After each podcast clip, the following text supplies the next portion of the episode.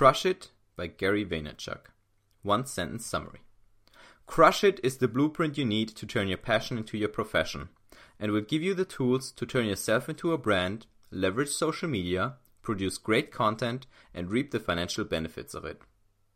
My favorite quote from the author is There no longer has to be a difference between who you are and what you do. Gary Vaynerchuk. It's hard not to love Gary Vaynerchuk.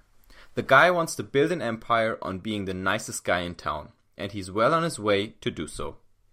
Right now, he runs VaynerMedia, a massive digital and social marketing agency in New York City, has a very popular YouTube show called Ask Gary Vee, and speaks regularly at social media conferences.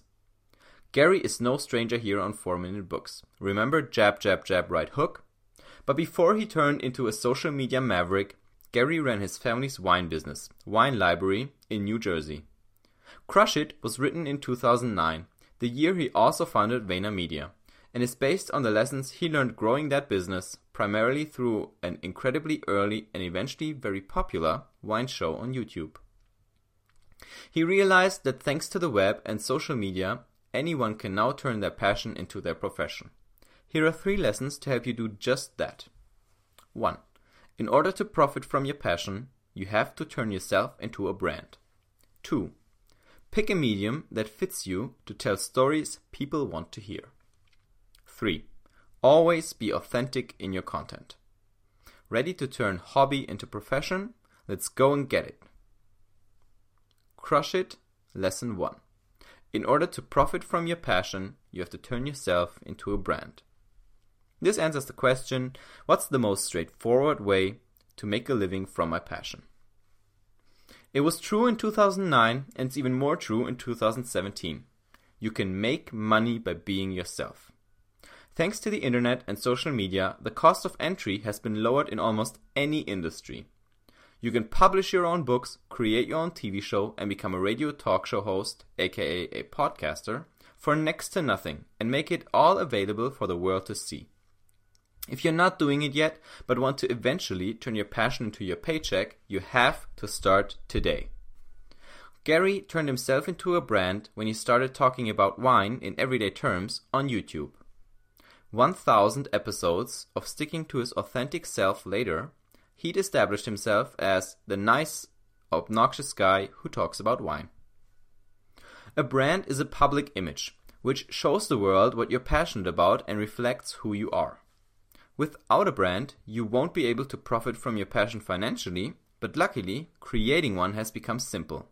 Not easy, but simple. Crush it. Lesson 2.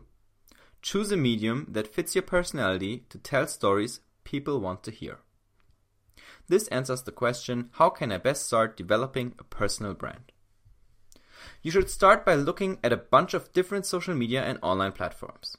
It's important that the platform matches who you are. For example, if you're super long winded, like me, then Twitter might not be a good fit for you, because you can never quite fit what you want to say into 140 characters. But you might do great with a blog on Medium or long Facebook posts. Maybe you're an extrovert. In that case, video and audio are great media for you. Each platform has its own unique context, and it's important to honor that. Once you've picked a platform, it's time to start telling stories. Give your stories everything you've got. Make them interesting, fun to read, watch, and listen to, and make sure they help your audience understand who you are. Telling stories is one thing, but telling stories people actually want to hear requires you to research what your audience wants and put your own spin on it. That's how you create great content. Crush It Lesson 3 even if it takes a while, always be authentic in your content. This answers the question how should I go about promoting my work? One thing you should never do though is try to fake it. Gary is loud and drops the F bomb all the time. But what good would it be for him to try and tone that down every time he's in public?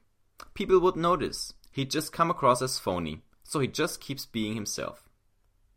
Being authentic always means you turn some people off, but you'll do that either way, authentic or not. Wouldn't you rather lose the people who don't agree with you anyway, as opposed to someone who might actually like you but resents your fake poser pics on Instagram. Especially when you have so many great real things to show. It might take some time, energy, and a lot of effort, but once you've found your voice and the confidence to always use it, no matter what, you'll start to build a base of loyal fans who love to connect with you. My personal takeaways from Crush It for 2017. Since I follow Gary closely on social media, I know for one that he is writing a book called Crushing It, probably, or, or Crushed It. I don't think he's decided on the name, but of case studies of people who have read Crush It way back in 2009 and have built businesses around that. So there will be some actual evidence and case studies of this model he describes here available very soon.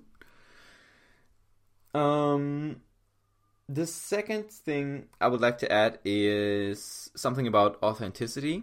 Uh, Gary is being himself, and I have a very good example about the F bomb specifically that just happened to me recently. I've gotten a few emails where people said, Oh, you're so unprofessional. Um, you use the word fuck in the subject line. I'm unsubscribing. Uh, you always put obscenity in your in your work. Blah blah blah. Right? Obviously, all of or 99% of these were wrong because people saying like you use like curse words in your subject line. I've used a censored curse word in a subject line once in 2.5 years. But you know how you know how it goes. Um, and so recently, instead of just this week, actually today, I sent out the newsletter with a summary of a book called The Life Changing Magic of Not Giving a Fuck.